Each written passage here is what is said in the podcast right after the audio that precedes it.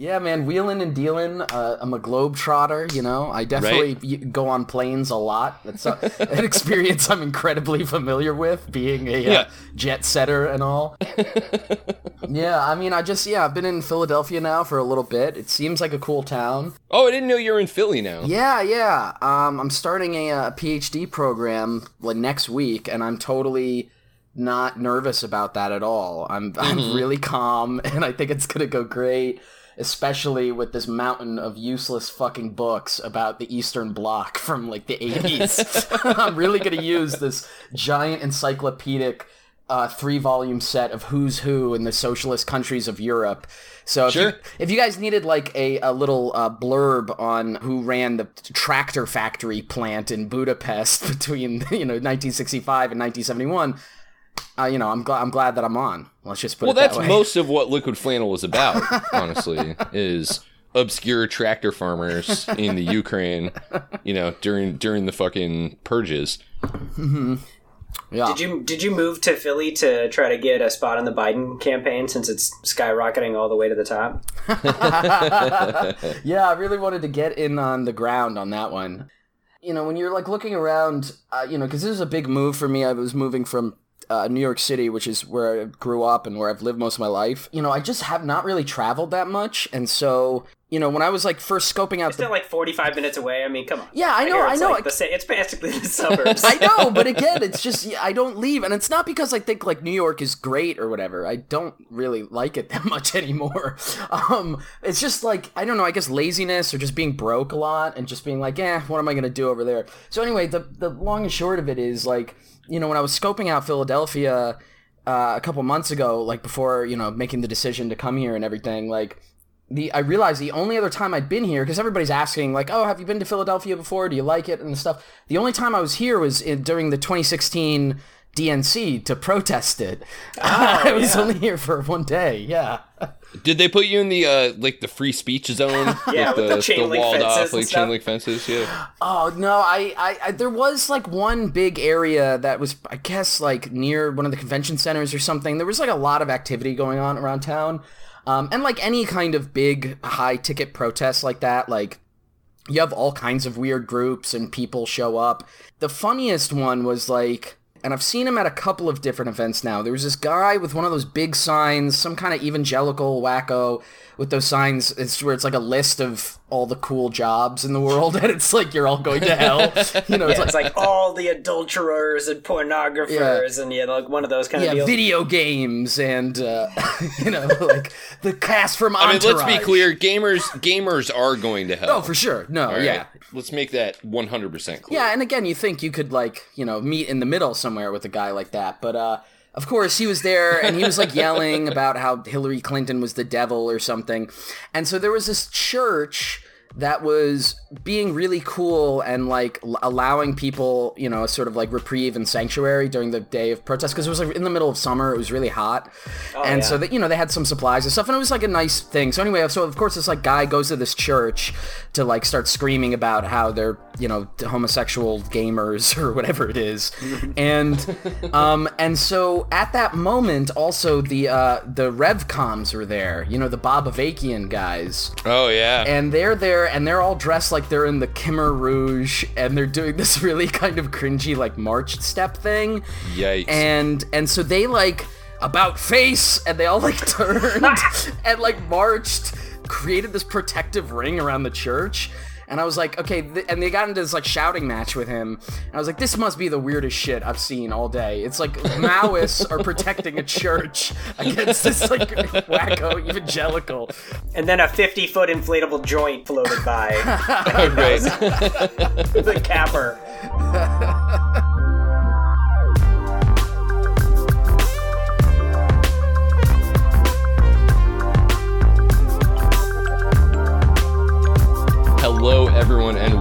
To the Liquid Flannel podcast from Arlington, Texas. I am Matthew Hodges, joined as ever by my excellent comrade and co-host in Omaha, Nebraska, Brendan Williams. Brendan, your room, the the Brendome really seems to be coming together there.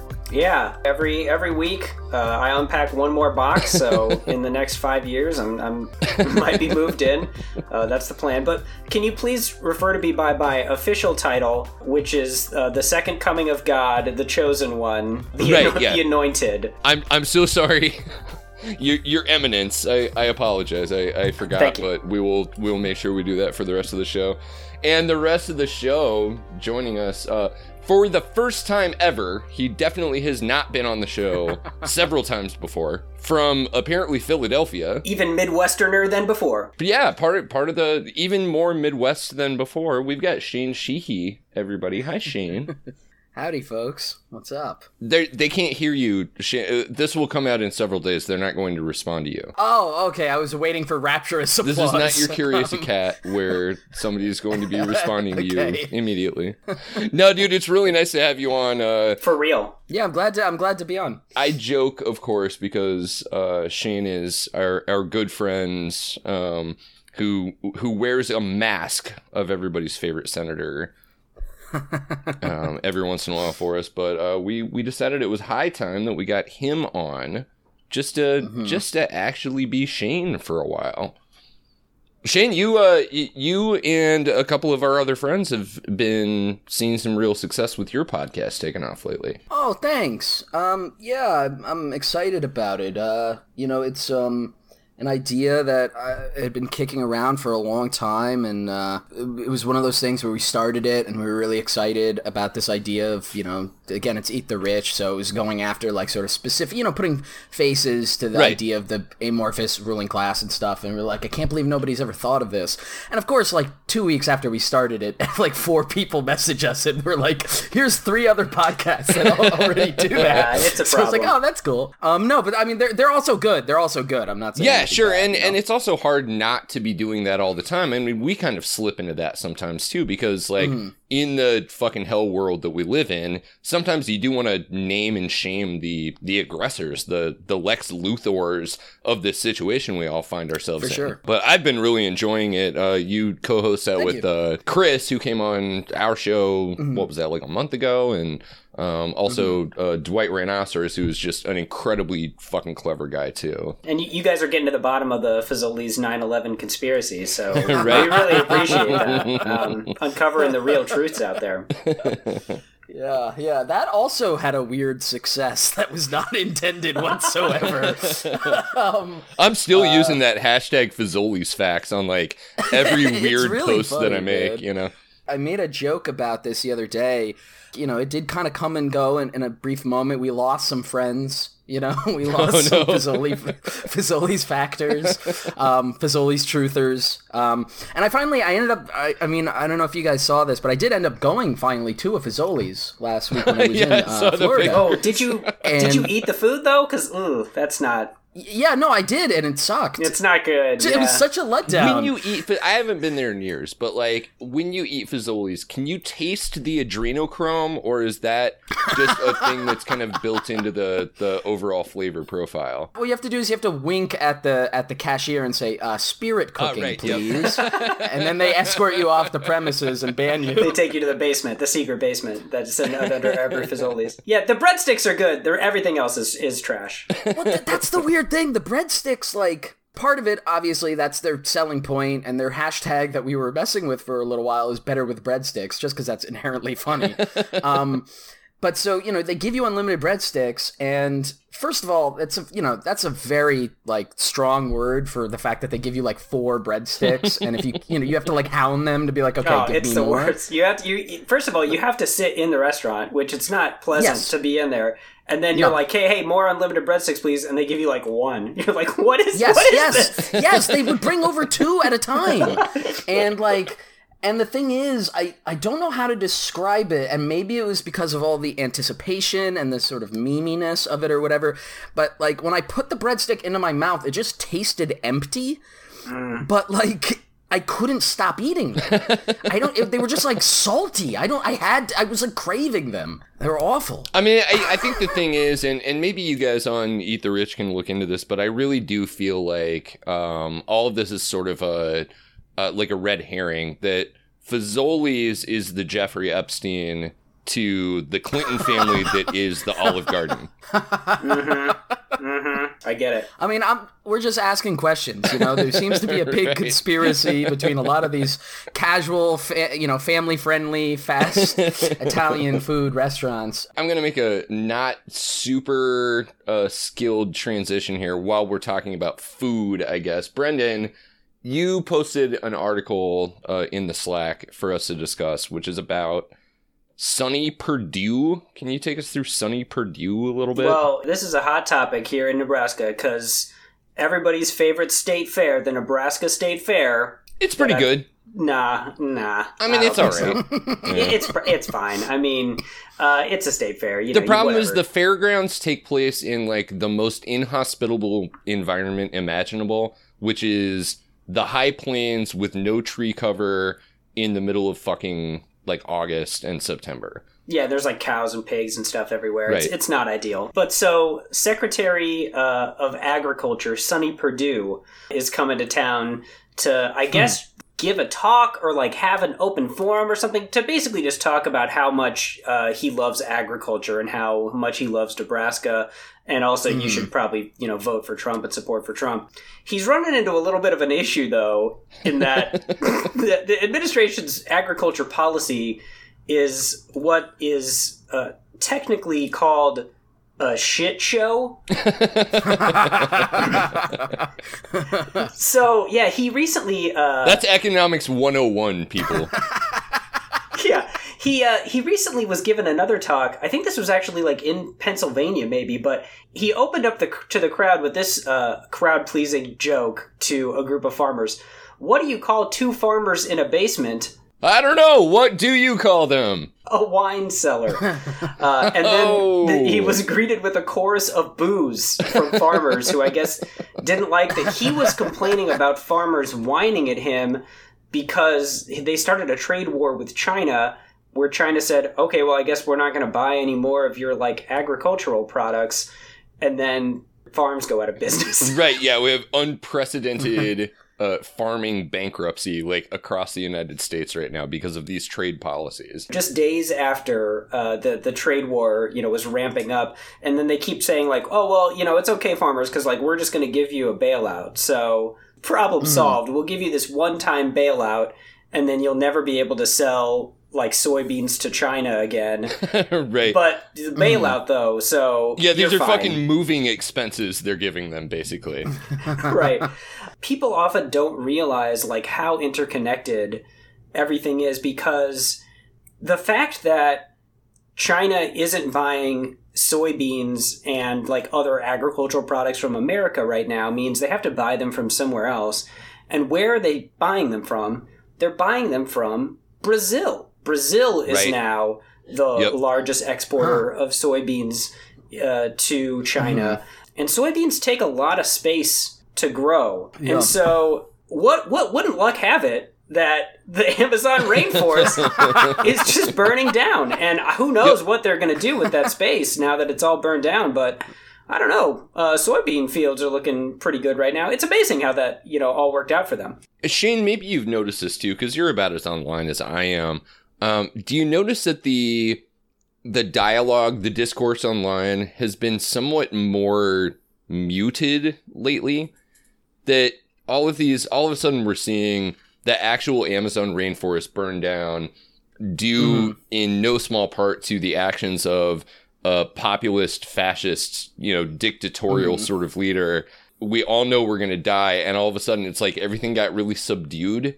I'm seeing a lot of more Yeah. people posting for like having a bad day, like post your dogs or something like that. Have you noticed that same trend? Yeah, yeah. What's happening now, and I think what's going to continue to happen, especially in relation to climate change, is that like there's a, there's a term I like that uh, is supraliminal, which is you know just the opposite of subliminal, right? Yeah.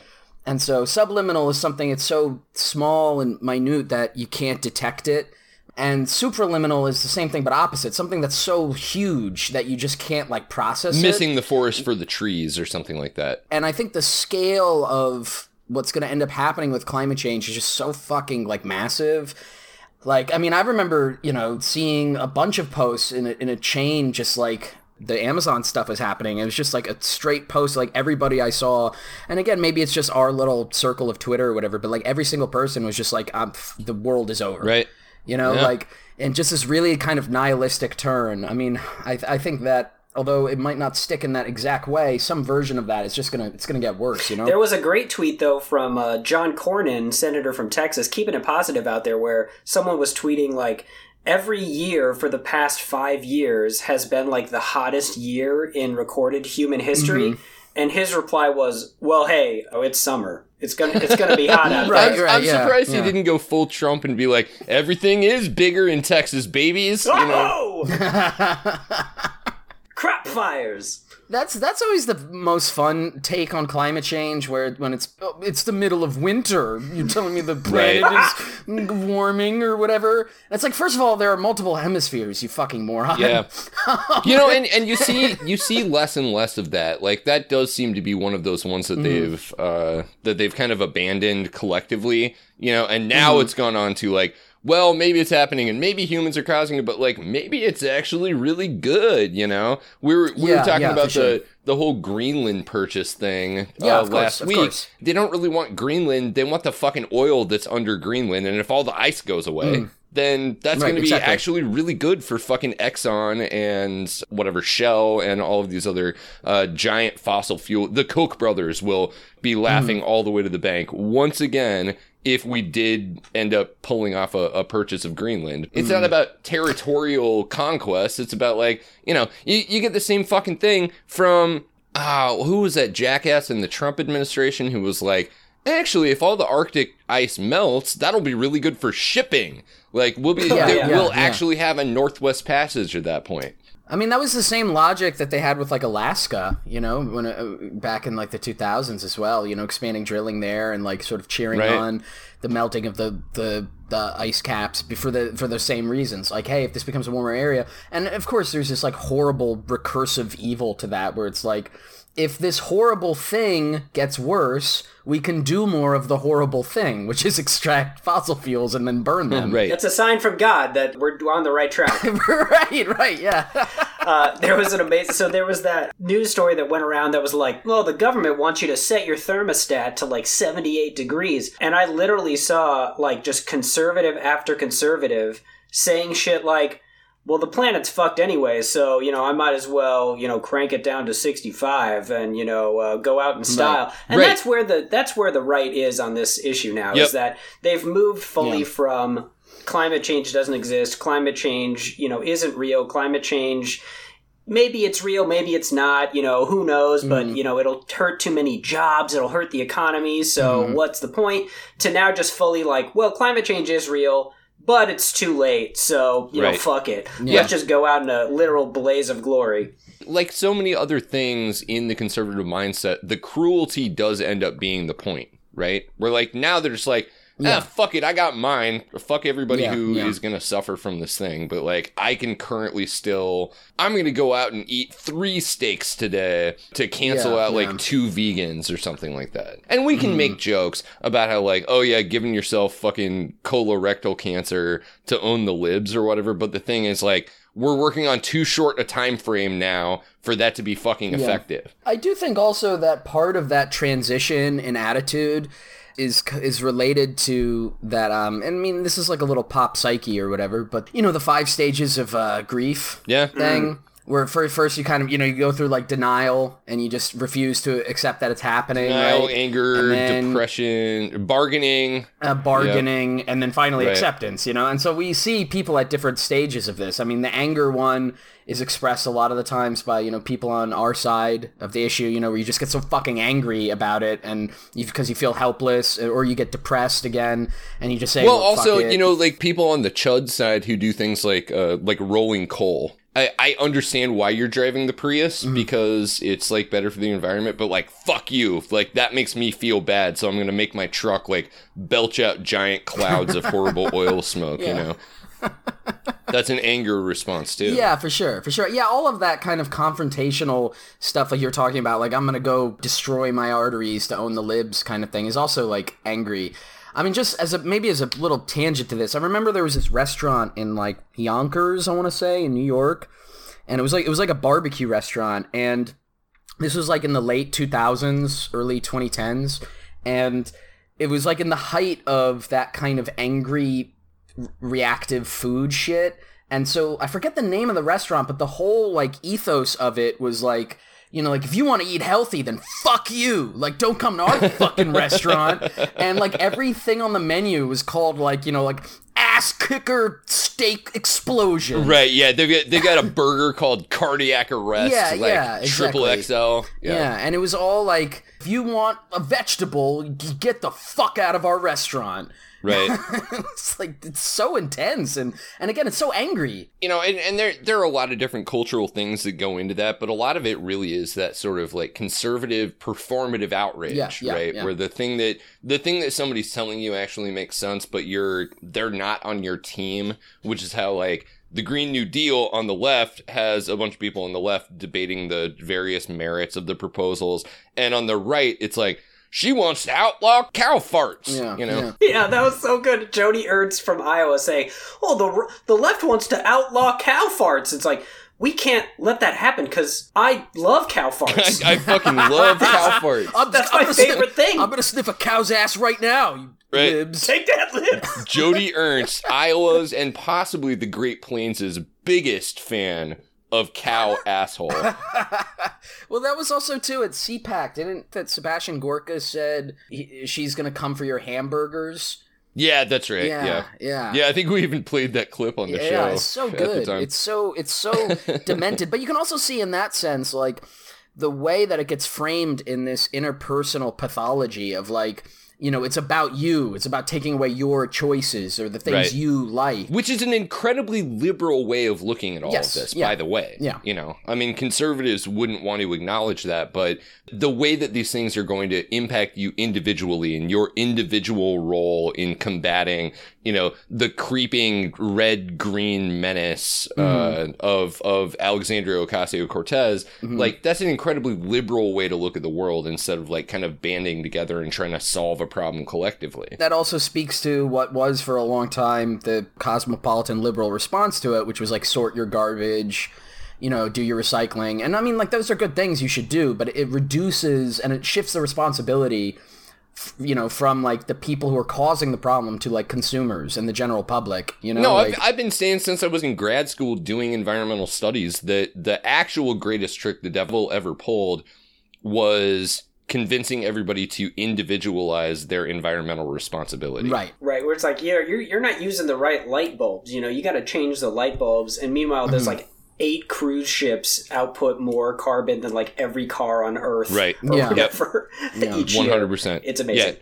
Amazon uses so much goddamn packaging, and like it doesn't matter if you recycle it because all of that stuff has a supply chain, Right. And it needed to be created, and a lot of it was petrochemically derived. Yeah. So recycling the thing isn't helping the problem. We need fucking Jeff Bezos to either die or grow a conscience because mm. we're we're going to be in really bad shape if if one of those two things doesn't happen. Mm-hmm. Well, I've got a great solution for you. It's called living on Mars.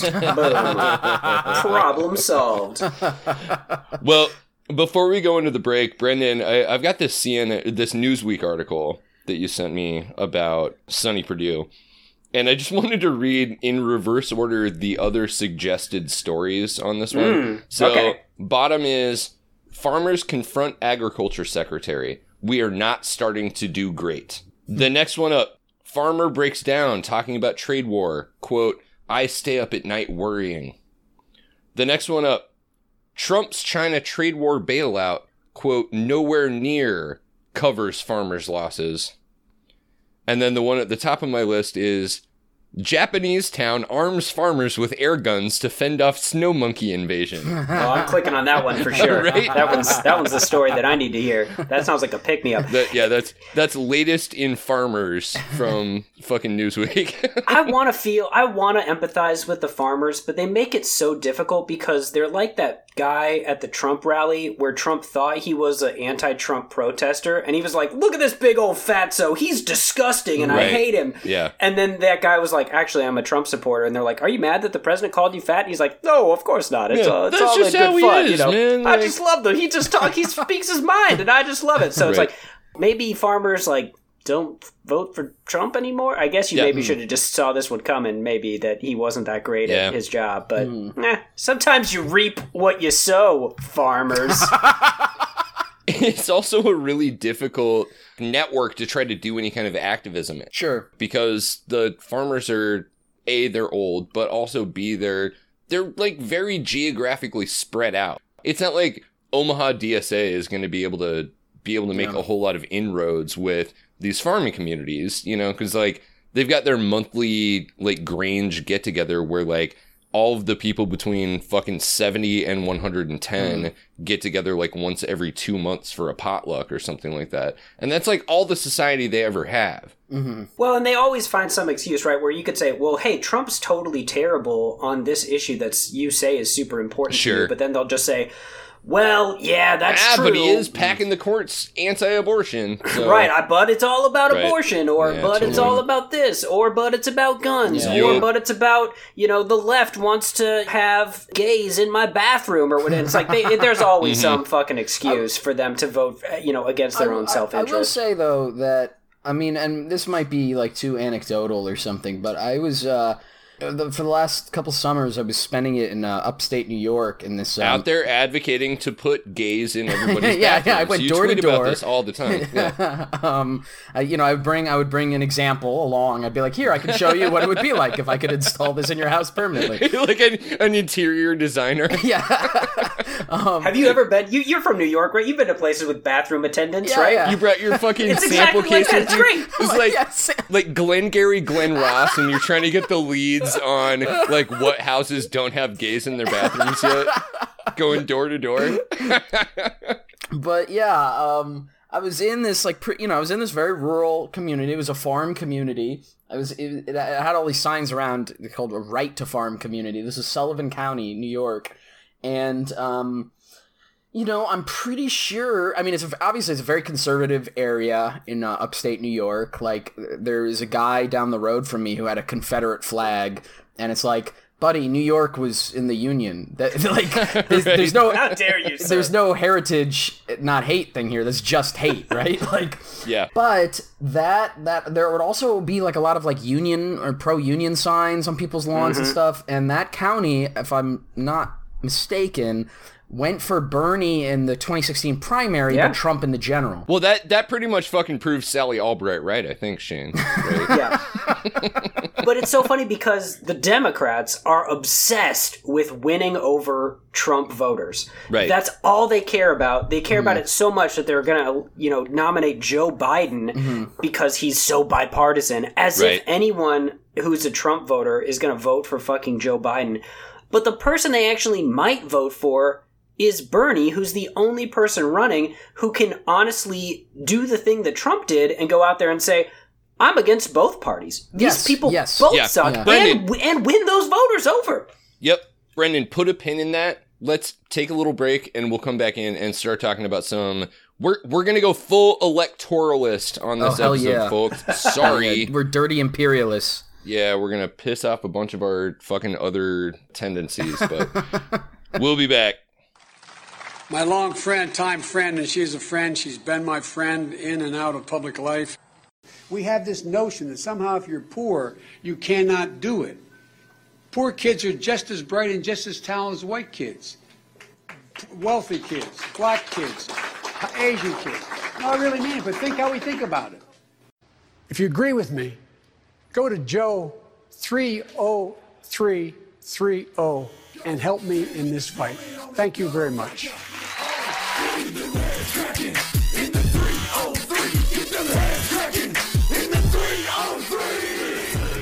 So Matt, you were doing some some work on your expensive German car. Is that what you were saying? my my 17 year old poor ass uh, new Beetle from 2002. You're s- you are needed- no way still driving that thing. Oh yeah, That is the car you drove in high school. I know. Yeah, one, 170,000 miles on that baby. That's impressive. And, and it's Nice. great. And the, the engine is going to go forever. It's all of the little like detail stuff. And because Texas has a, an incredibly rigorous, really weirdly rigorous regulatory scheme, I'm having to fix all of the shit on my car so I can get it relicensed and mm-hmm. not be driving illegally. Oh, they So- do like emissions Yeah, so tests I and stuff. Is that what you're saying? yeah, emissions. They do that in lights, Pennsylvania too, uh, hardcore. yeah, sure. They yeah they check like like tire tread and brakes and everything like that. Our friend so- Gallo, I think he he was driving like an old shitty car too, and then he moved to Pennsylvania and he like took it in to like get his plates, and they were like, "Oh, we have to do an emissions test," and they were like. And we're going to impound your car and cube it right now Right, because yeah. it's trash. Uh, that would suck real bad. Yeah, we're we're donating this to NPR. This It's the endowment to, for the public arts. Uh, but yeah, Matt, you should have got one of those uh, those Jettas, the diesel Jettas that uh, yeah, they had to lie about because my dad bought one because they lied about the emissions rates and they like had that whole scheme where they were like doing fake sensors like they would turn a special thing on during the tests and stuff like that to fake the numbers even though his car was like 5 or 6 years old they literally had to give him the full asking price uh, of the like new car holy Oh, nice. shit! so now does he get to keep the car after that? No, you can't keep the car, but you can take Okay. the like full like you know, what I don't know what it is like. Uh, Twenty six thousand oh, dollars. dude, it's like, way that. more than it's like fifty thousand Okay. or sixty thousand Okay. or some crazy shit like that. for a diesel Jetta. That doesn't sound I right, but I okay. know. But anyway, they end up giving like you know a huge amount of money so that you can go get a brand new car or whatever. Um, So Mhm. that Yeah. was that'd be pretty nice. Um, just eh, that's the power of German socialism right there. You know, they're just they're just giving you free fucking cars. It's incredible. I'm not. I'm not crazy about that phrasing, Brendan. German My socialism bad. I has just I gone by meant, other names. I meant European. I just meant you know. Especially in relation to the Volkswagen, you know. I think right. yeah, we used to ride around in that uh, in that Beetle and listen to uh, that Cake song, uh, "Satan is my motor," and you know Oh, we yeah, were like, "This is clearly about about the the people's car," if you know what I mean. But speaking of engines crushing things in their path, Bernie Sanders. No, I don't know. How I don't know where. I'm yeah, no, no, that that that might work. Because uh, speak, speak, speaking of say uh, emissions, and you know, we were talking about climate change on that last segment. I was a little disappointed to see Jay Inslee drop out of the Democratic race. Not because I thought my man Jay was ever going to go the distance and actually get elected president, but he was the climate change candidate. yeah. And it seems like him dropping out of the race coincided with finding out that even if they have a climate change debate among the Dem candidates, he was not going to be invited to it. hmm Presumably because he was going to make everybody else look like a Yeah, piece of of, shit. You know? Right, which is Uh, you know it's good for I- him because it's never going to happen. Like the DNC is never going to do a real climate debate. They might be like, "Oh, let's do a Right. climate forum or something like that." It's never Yeah. going to be a real climate debate. Well, and matter we what. and we talked about that uh, several weeks ago about how you know like internal rules from the DNC came out that were like, not only are we not going to do a climate change debate, but if somebody organizes an independent one and any of the Democratic candidates show up to it, Mhm. we're just going to fucking cut them off. hmm Which tells you pretty much everything you need to know about Sure. what the Democratic Party establishment thinks about climate Right, change. and well, and it tells you everything about who's running too. Because if Jay Inslee really wanted to drop out, he would have been like, "I'm doing my own climate debate to make the DNC be like, we're enforcing the contract, and Yep. you talked Mm. too much about the climate, it's sir. So be- you're out of here." Right. Yeah.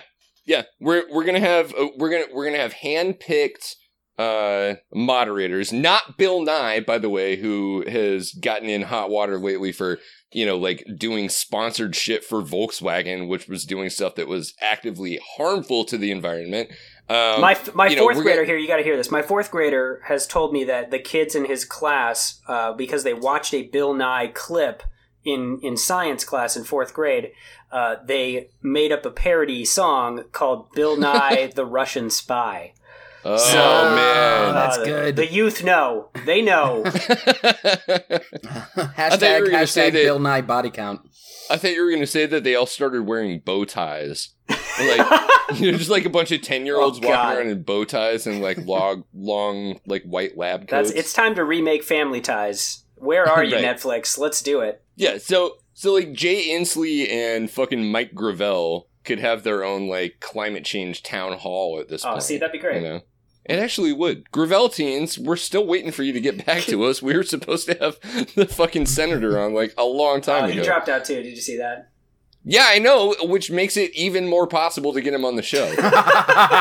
I think I think Yeah. they interviewed the teens when they dropped out, and they were like, "It was all a joke. We were just kidding." you should. oh yeah, you- didn't the teens go on to form their own like DC think tank and Yes. it was all just like a jobs program for a bunch of fucking like 18-year-old fail sons?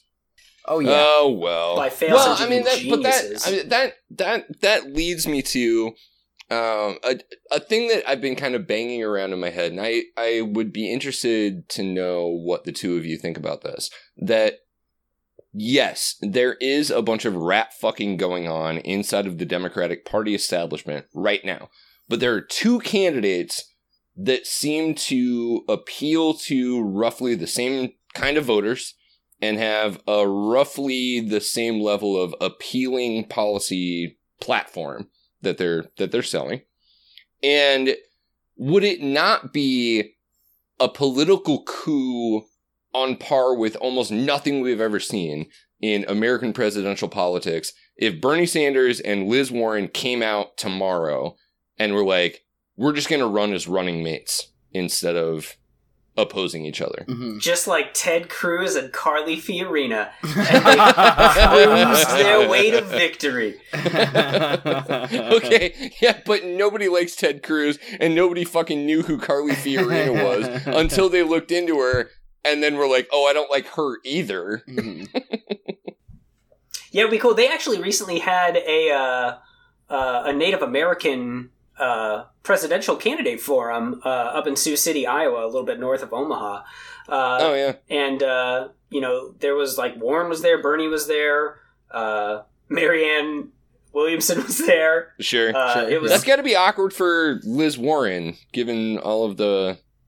I mean, like at this point, you see fucking libs pushing like the Pocahontas. dude. It was amazing. So she actually awful. went out and she she apologized. She was like, "I'm I'm Yeah. so sorry Mhm. for." Like the hurt and the, the the scorn that I brought to your community or whatever by by talking about this, um, which was Mhm. amazing because then of course like everybody on the right attacked her for being like a wuss for Mhm. you know having the temerity to apologize to people that you've harmed. Well, yeah, because they they didn't want her to apologize because somebody had been harmed. They wanted her to apologize so that they could just completely switch what they thought was wrong with her.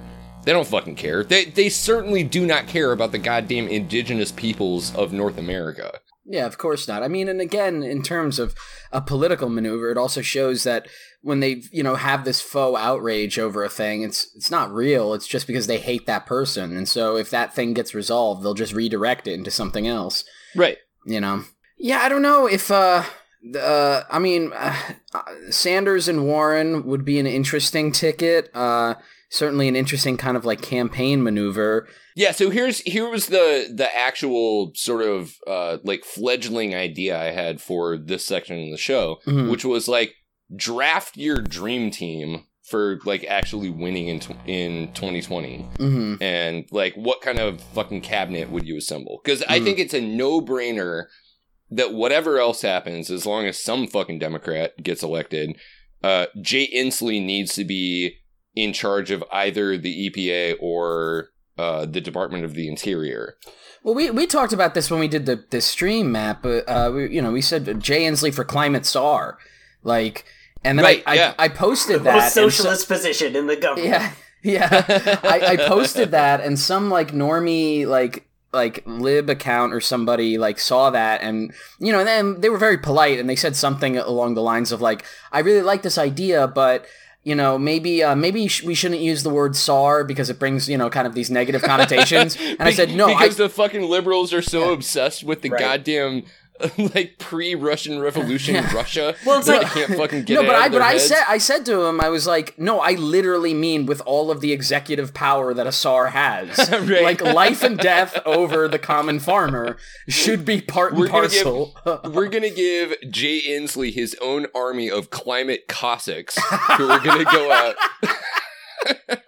yeah, Hell yeah, he's the new Pope of Antifa for sure. yeah, yeah, Right. yeah, yeah, yeah. Uh, Just like b- b- bands of marauders going across the countryside, like burning down Perdue. Yeah.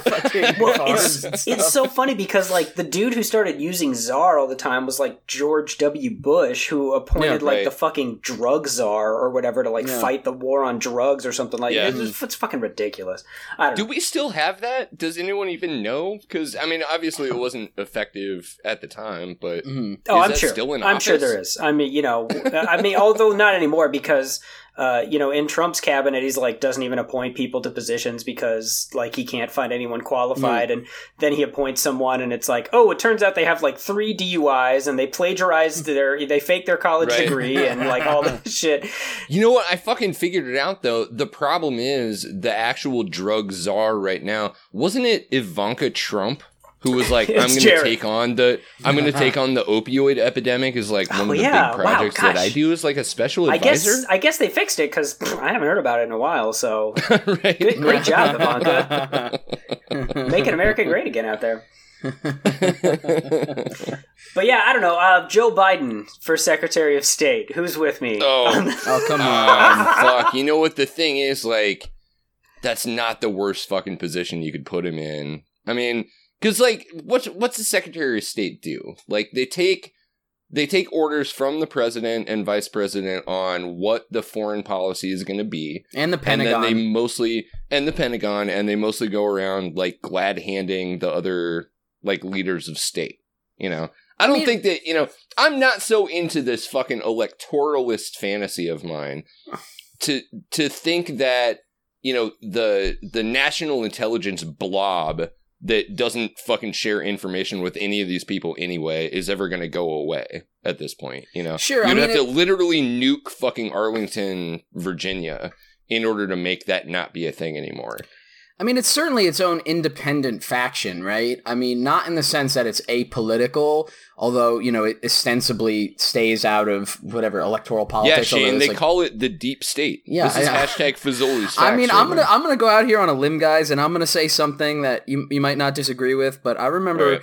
getting into a lot of weird arguments post 2016 with people about like the deep state is real. It's just not this weird fantasy that is concocted by like yeah. the far right that the deep state is filled with like secret communists or whatever. Yeah, But sure. there, but there is a deep state of like the intelligence agencies, um, and uh, you know they have their own independent foreign policy objectives, and a lot of them are like Cold Warriors, and then obviously affected a lot by like the global war on terror, and they basically operate independently. And the president, a lot of the times, especially like a really stupid president like Trump, basically just serves as like a rubber stamp to whatever proposal comes in front of him. Just right, like, absolutely. you know, just sign this. Like, Except when he doesn't, because he has some like childlike understanding of what Right, yeah. geopolitics looks Right. like, and just goes completely the opposite direction. I mean, it's like right if you remember right into the administration, like oh man, I don't remember when it was, but it was like it was definitely the first year. It was like the first couple months of Trump's administration.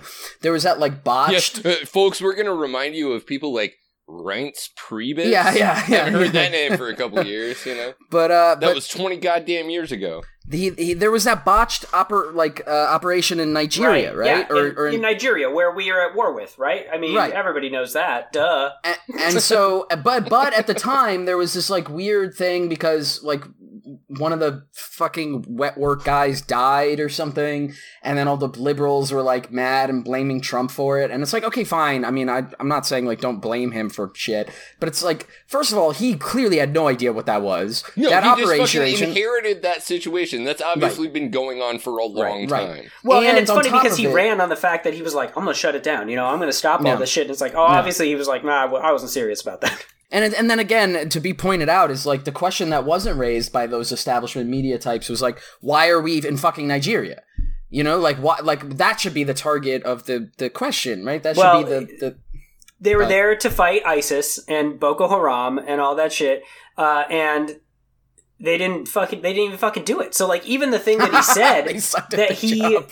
was going to do because it's either right either you do what you're gonna what you said you were gonna do and pull out of all these international wars or you do the traditional republican thing which is like you're like i'm a war even harder you know and you know Mhm, take yeah. and take them out or whatever and he didn't fucking do either of those things he like kind of somewhat pulled he basically just left it the same which was a shitty situation to begin with Mm. um, but like now, literally today, the Pentagon put out a report that was like, "Oh, remember ISIS?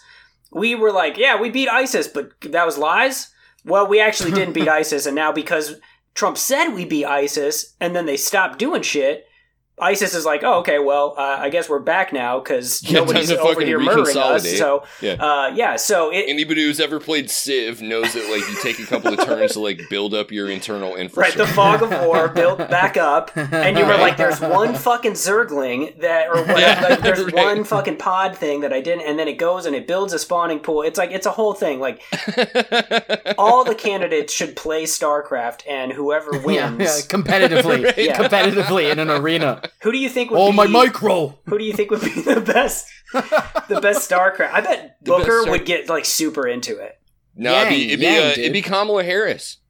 Oh Kamala yeah, Harris would absolutely be the best one, a- at least amongst the the front runners, because she does have that sort of oh you know like what though, mean streak. Andrew Yang, you guys. Yeah, yeah, Ah, Yang. That's what I yeah, said. Yang, Yeah, Yang, yeah. Yang for sure. Yeah, I'm. Yeah, you know, I'd give him like uh, ambassador to South Korea for sure. More, more interestingly, what, uh, which of the three species do you think any of the front runners would? pick I was just, I was just StarCraft? thinking that, and Yang is definitely a Protoss guy. Yang's Yang's Protoss. Bernie is absolutely Zerg. Oh, Zerg 100%. a big Yeah. hive That's the mind. Borking Yeah. Mints Yeah. race. The ninety-nine percent of Zerglings.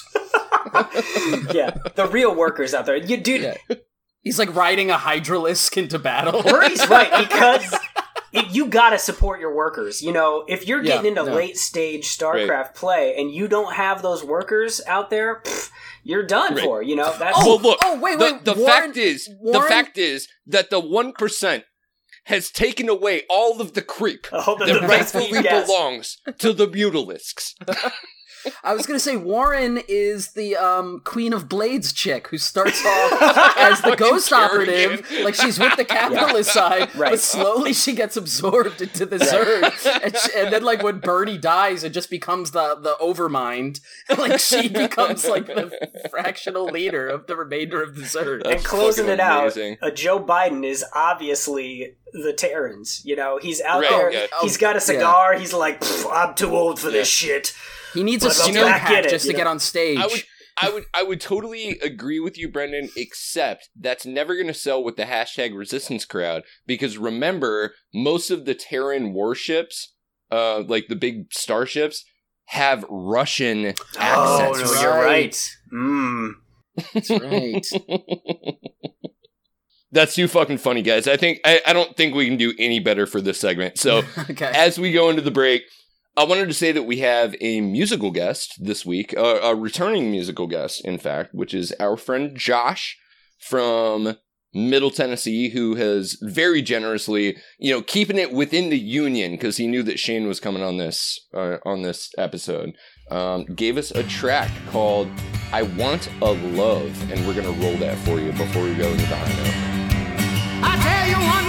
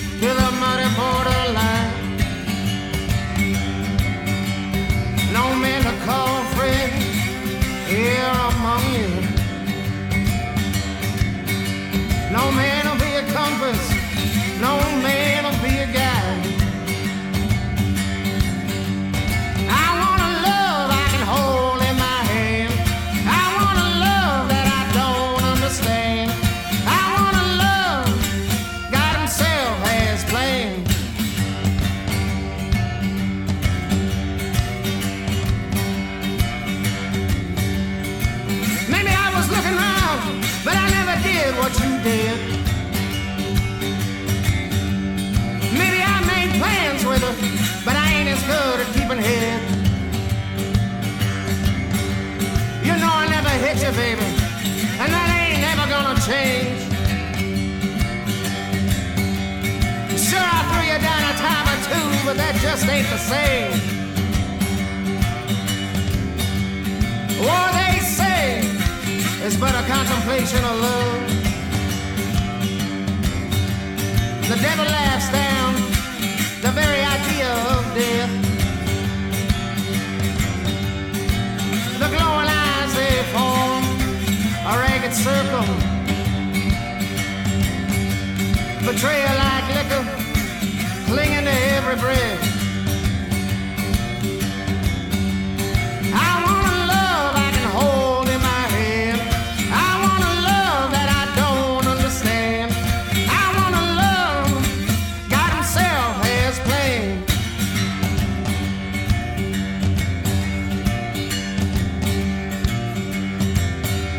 You don't have to talk to me.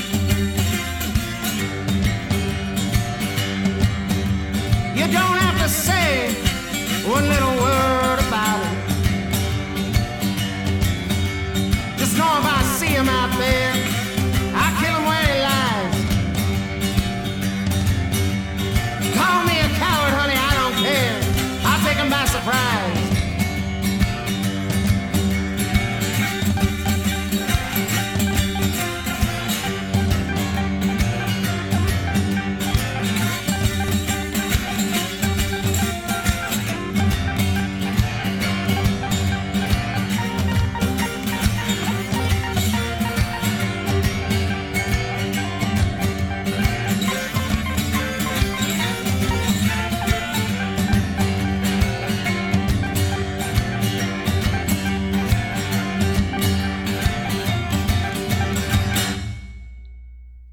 John Delaney, man, like a fucking that that fucking tweet that he made today. It was like, I, as a regular human person, walked into a bar today. Yeah, no, I that's that's exactly what I was gonna point out because I, I I'm did, sorry, I'm, I'm scooping your high Yeah, note. yeah, yeah. I mean, I can- oh, you, you go go ahead and describe it. Okay, so he he tweeted today. I'm just gonna read it. I don't even know if I'm gonna try to do the accent that he's implying is going on here, but so he wrote, uh, "Boston is great. I go to a bar and ask for an iced coffee. The bartender says with a smile." Can't help you, but I can pour some Guinness over ice. um, which is just so like bird brained. It's amazing. and, and and all parts of it are wrong. Yes, like yeah. literally every single Yeah. part of it. The accent, the way that Yeah. he you know colloquialized it is wrong. The thing that the bartender said to him Yeah. is one hundred percent wrong. Uh, in fact, uh, Josh, our musical guest, had a really fun uh tweet just a, a little while ago that was like walked into a, a Philadelphia bar and asked for an iced coffee. The bartender told me to get the fuck out of here, and somebody glassed me in the eye. Yeah. yeah, I had a couple. I had a couple of these. I thought I'd uh, I, I'd just take some of the um the funnier ones I Yeah. came up with here. uh, let's see. Boston is great. I go to a bar and ask for an iced coffee. The bartender says with a smile, "But doctor, I am Pagliacci." um, uh, Boston is great. I go to a bar and ask for an iced coffee. The bartender says with a smile, "Hey, I'm walking here." and, and this one is my favorite. Uh, Boston is great. I go to a bar and ask for an iced coffee. The bartender says with a smile, "You want to know how I got these scars?" it's just like algorithmically generated. You know what an alien thinks like human interactions I are love, like. I love how Delaney does he think that that's relatable? Like, do you guys know how you go into a bar and you're like, "This is a Starbucks, right?" And then the guy's like, "No, it's a fucking bar, you idiot." He's like, "You guys know how you do that?" No, John. we don't do that. We know where we are at all times. and We act appropriately. I mean, you do kind of got to give the guy credit for. I, I've never seen somebody so dedicated to the bit of being publicly humiliated because every single time he tweets, it's like. 5,000 responses for like 40 likes, uh, no matter what he's talking about. And especially when he's doing this like relatability thing. Well, hey, know? as true leftists, we're not here to kink shame. All right, if that's what you're into, man. That's right. I just I can't unsee him now as uh like Elmer Fudd, dude. He's Elmer Fudd. He, just- absolutely is. He just Yeah. this weird, big, blubbery face, and like Ah, see, and here's the thing, Shane. If if uh somebody that we knew had the the know how to do a little bit of video editing, Mm-hmm. what we would do is make a little bit of a a a, a GIF of is it GIF or GIF? Oh, I don't fucking dude, care. I, I say. GIF. I, I'm not gonna start that you. fucking fight. I'm not gonna an animated JPEG of John Delaney sneaking up like Elmer, Elmer Fudd, and then you've got Bugs Bunny and Daffy Duck who are Warren and Sanders turn the thing around Yeah. and say it's hunter season. yeah, yeah, yeah. You know, and start to chase him back down. We we would blow up all over left Twitter if we were to do that. Would you put John Delaney in charge of uh, the ATF, alcohol, tobacco, and firearms? I think that's where. but only if he Okay. carried around a big, oversized uh, double barrel shotgun. He's got to wear the fucking hat Yeah, though. yeah, He's got to yeah. wear like the deer stalker hat. yeah, could you imagine him going, I'm at Waco, Texas. Come out with your hands up. Wascally Waco.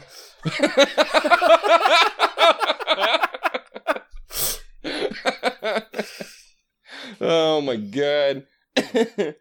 well, I think I'll go next for uh, high notes. Mine's a, a more personal one, and it's been kind of nice this this past uh, this past weekend. Apparently, me doing podcasting is starting to actually pay off in real life because I I got to do two really fun things in the past week. Uh, one of them was I got hired on by a guy that I don't know to do character voice acting for his audiobook. So this is a bunch of friends who ran like an 8-month D&D campaign. Oh.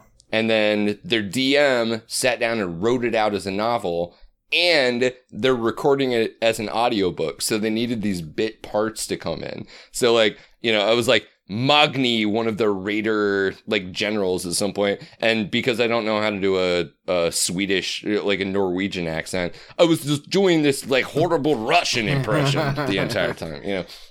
But he said it was perfect, you know. And then uh Sunday night, uh, just apropos of pretty much nothing, it was basically doing a favor for a friend. I ended up emceeing a car show at a restaurant, um, which I've I've never done anything like this before, and I don't know shit about cars. But, ladies and gentlemen, I absolutely can do that one voice that you always hear people working the mic on at these kind of events. And it was super fun. I had a great time. And apparently I've been hired on like for multiple more engagements to do to do that voice. Folks, make sure that you come out on September 15th for the Can you I get a Sunday, whatever, Sunday, matter. Sunday?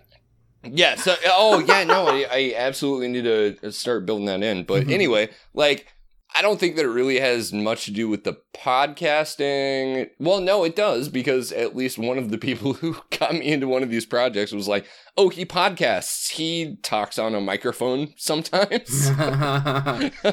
anyway, so it was great. I made like fucking a hundred bucks this weekend just doing yeah, voice man. stuff. Hell so, yeah. uh, yeah, and apparently it's gonna continue to be so. You know, I've I've got a new. You know, finally at the age of thirty five, my career is taking off. you know, I need I need Hollywood to contact me now for. In a world. the Hollywood left is gonna come should- you. you, should, you should pivot to doing like the trailer voices for all those like uh Christian movies that like Kevin Sorbo does. Oh my hmm. god! That's yeah. where the real money is, be- you know. I would be happy to do it too because you know, I mean, we watched fucking what was that Jerusalem Countdown? countdown? You know, like like probably the voiceover work for the trailer was like 30% of the budget for that goddamn film, you know. Have- I I would absolutely take fucking $600 just to go like, you know, Jack Whiteman is a retired I couldn't even keep it up. If I had a script in front of me, it would it would have gone better. Uh, have, you, have you guys seen God's Not Dead? I mean, I've seen of it. It's, That's it has Sabri- it, has uh, Melissa Joan Hart is in that one, right? Or is she in two? well, I and it's produced. It's produced by that same uh that same studio that made fucking Jerusalem. Oh, I'm sure. Yeah, I mean, because it's another Kevin Sorbo one. And he plays like the atheist uh, t- uh, philosophy college teacher, Right, and he yeah. like gives them a test. Yeah, the guy who like, gets his ass kicked in front of his entire uh his entire classroom Yeah. by somebody who's Albert Einstein, but also he was a Navy SEAL. Yeah, yeah, yeah, yeah, decided to go exactly. Back to school Yeah. for like gender studies. Yeah. It's a real, it's a really good movie. There's a funny story. What one time my kid he he got like a ride home from like somebody's birthday party or something from somebody in our neighborhood that was like, "Oh, you're going to that birthday party too? Oh, I'll just pick up your kid." We're like, "Oh, that's great. That's convenient." And he gets home and he's like, "Man." They were listening to like the worst song that I've ever heard on that car ride, and we were like, "What was it? What could it possibly be?" You know? And he's like, Christmas shoes. no, it was literally the theme song from God's Not Dead. Like that's what they were blasting in the car on the carpool ride home, and I totally empathize because I used to ride with these people. I went to Catholic school, and I used to ride with these people, and they weren't allowed to listen to the radio. The only thing that they could listen to was like old cassette tapes of like it was like Veggie Tales but shittier and a cassette tape. God. Um, Oh, and so it was just like incredibly, uh, you know, child, you know, focused, like vague Bible stories and like, you know, anecdotes. Just the most milk toast possible interpretation of any right. information. And, and Hmm. just like, you know, it would just be shit like, you know, if somebody uh, at school tries to tell you about uh, Harry Potter, you know, you make sure to tell them that that's Satanism and you're going straight to hell. Uh, I mean, that is f- cool and fun to tell people, but not not for the reasons that they that for the reasons they're suggesting. Well, yeah, uh, that leaves only me. I mean, I don't know that I'm going to get higher than that. I mean, I I have a functioning refrigerator at my house now. I've been sanding down an old bureau. Wait, I'm sorry. You have a refrigerator? Well, so when the, when we moved in, I'm sorry, Brendan. I, I'm pretty sure by most metrics, you just got kicked out of the working class. so for having refrigerator, I, I don't. I don't. You just posted cringe. that's the middle class, bro. Okay, I never claimed to be part of the underclass. Come on. yeah, you're not allowed to say slurs anymore because you're not a true working Right, class yeah. person. I, I'm gonna be in Omaha hockey. next week, and I'm just gonna. I'm just gonna spray uh fucking kulak right across the front of Brendan's new house. No, that's that's fair. That's fair. Yeah. Antifa is coming for my refrigerator. Please help, Mr. President. Well, yeah, I mean, I have an old busted fridge in the garage, so you know, if Antifa wants to come by and you know redis- redistribute my fridge Yeah, sure. and like a lot of these cardboard boxes and stuff, like you know, that's probably better than what they're doing right now, which is just sitting around. That's that's praxis. So yeah, I uh, my high note is not moving. Don't do it. yeah, Don't do it. It- it- staying, not not moving, but instead, but instead just you know being in place. Yeah, you've been fe- you've Yeah. been feeling a chain, right? You're doing the move too. Oh, hell It's rough, yeah. man. I mean, yeah, Yeah. like when you were saying earlier, you know, take out one box at a time. I was thinking you should do my strategy, which is to open every box, pour it all in the middle of the floor, and leave it like that until you move again. Mm, that's I think that's called Marie Kondo right there. I already did that high note before. I'm done. I'm done with that shit. Does this four foot mound of books in the middle of your room inspire joy? I mean, if it does, then I think I think uh, I think old Marie would be would be okay with that.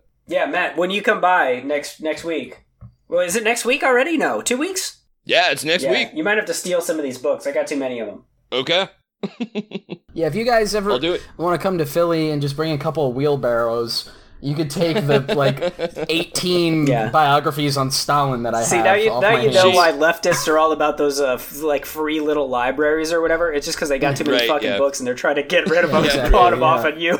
And also Shane, the thing is, like, it's it's a it's a generous offer, but nobody ever wants to go to Philadelphia. Uh, that actually makes me really happy that I'm finally in a place that nobody wants to come to.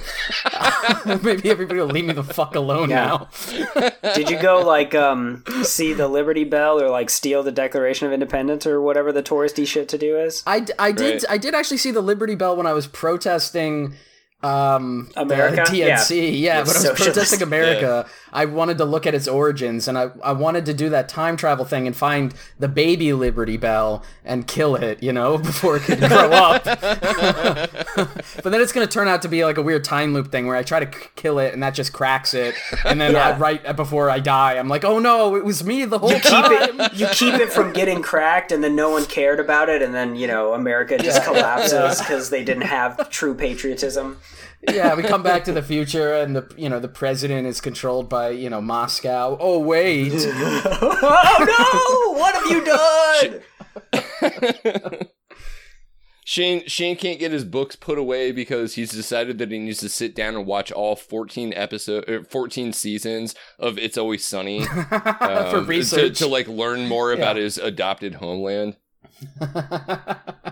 well good luck with that yeah, thanks.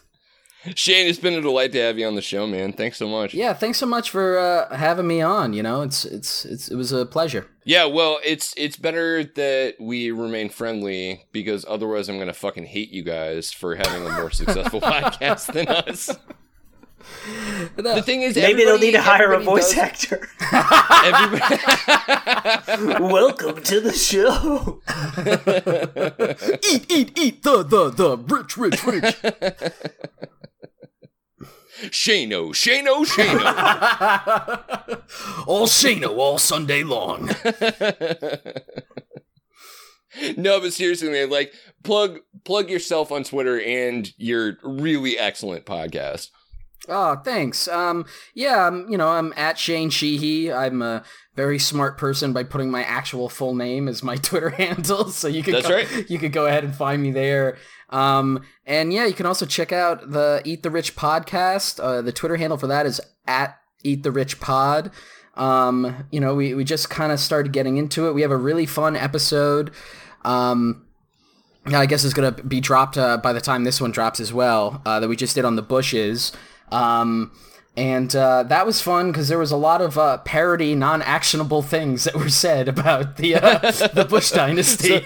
Some someone who isn't me in a video game Yeah, yeah, said yeah. that you should do this to somebody to fucking Jenna Bush. yeah, exactly. There was I, I the thing is before what I do before I talk about any of these rich people on the podcast is I go and I hang around hipster coffee shops and I you know I try to overhear conversations so then I could Uh-huh. Right, repeat sure. them as anecdotes that other people have said Yeah. about what they would like to do to Yeah. the various uh, billionaires and millionaires. Yeah, and and uh, unfortunately, all you ever hear is John Delaney standing at the, the front counter, going like, "Hey, can I get a beer? What do you mean you don't have beer?" He's just he's got like a weird like dyslexia with restaurants and stuff. So he just like he goes into like McDonald's and is like, Can I get the catfish? You know, All right. yeah. just like can't ever order He's in anything it. right. He's in a Taco Bell trying to get an Italian sandwich or something. yo got that impossible whopper